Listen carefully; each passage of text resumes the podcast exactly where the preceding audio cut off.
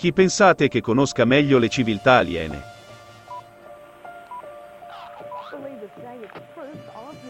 Stranamente, a saperne di più sugli alieni sono il Papa e i sacerdoti cattolici coinvolti nell'esplorazione spaziale.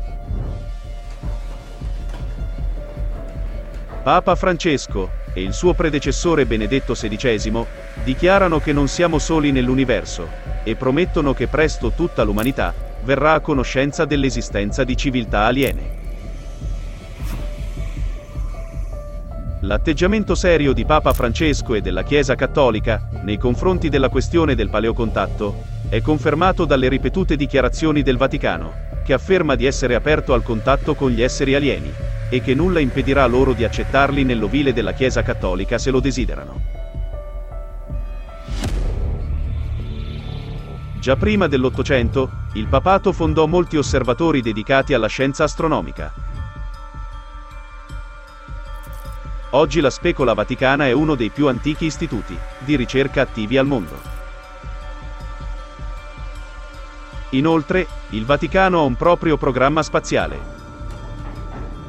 che in termini di consapevolezza e dal punto di vista tecnologico, non ha nulla da invidiare a quello della NASA. Anche l'osservatorio della Specola Vaticana a Castel Gandolfo, in Italia, è direttamente dipendente dalla Santa Sede. Questo osservatorio ospita anche conferenze astronomiche internazionali. Nel 1981 l'osservatorio ha aperto una seconda struttura di ricerca a Tucson, in Arizona, negli Stati Uniti.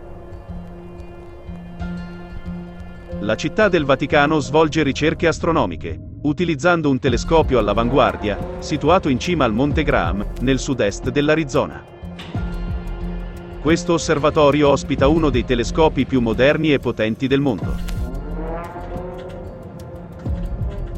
Sapete come si chiama questo telescopio? Si chiama Lucifero. Lucifero è un grande telescopio binoculare, nel vicino infrarosso, con una fotocamera e un'unità di campo integrata per la ricerca extragalattica,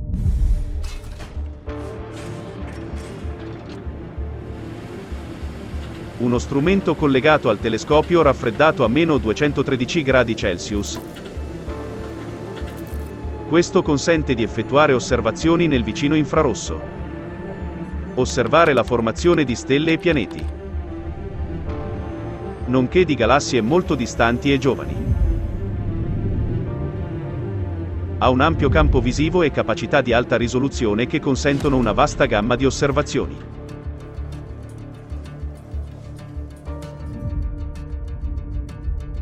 È interessante notare che nel 1990 il 27% degli americani credeva che gli alieni avessero visitato la Terra.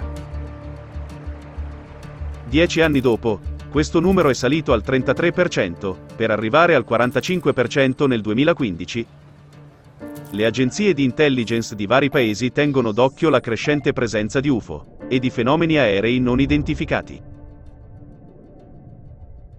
Nell'aprile 2020, gli Stati Uniti pubblicano 3 video sugli UFO.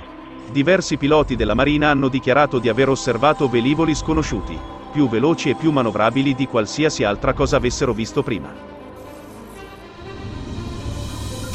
Gli esperti confermano che gli oggetti violano le leggi della fisica e cambiano istantaneamente direzione. Possono muoversi non solo nello spazio aereo, a bassa quota, ma anche sott'acqua. La Marina caratterizza gli oggetti ripresi in questi video come fenomeni aerei non identificati, ha dichiarato Joseph Gradisher, portavoce del capo dell'intelligence della Marina statunitense Matthew Cole.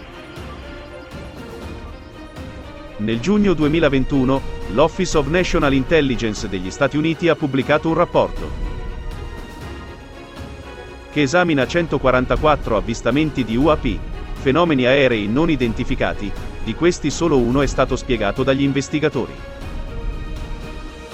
Il numero di avvistamenti di UFO segnalati dal governo degli Stati Uniti è in aumento, ha dichiarato un funzionario dell'intelligence della Marina statunitense durante la prima udienza pubblica del Congresso sugli UFO. Le segnalazioni di avvistamenti sono frequenti e continuano ad arrivare, ha dichiarato Scott Bray, vice direttore dell'intelligence navale, ai membri della Commissione Intelligence della Camera. Le agenzie di intelligence dei paesi stanno ampliando il loro personale per indagare sugli UFO, i fenomeni aerei non identificati. La National Aeronautics and Space Administration, NASA, degli Stati Uniti, impiega 24 teologi. Tra loro c'è l'esperto di religione Andrew Davison, convinto che il contatto con forme di vita extraterrestri diventi ogni anno più reale. La missione dei ministri della Chiesa è quella di preparare l'umanità a questo evento. Sorge spontanea la domanda: qual è lo scopo di queste informazioni che ora cominciano ad essere sollevate a livello di servizi pubblici? E che tipo di reazione si aspettano da noi?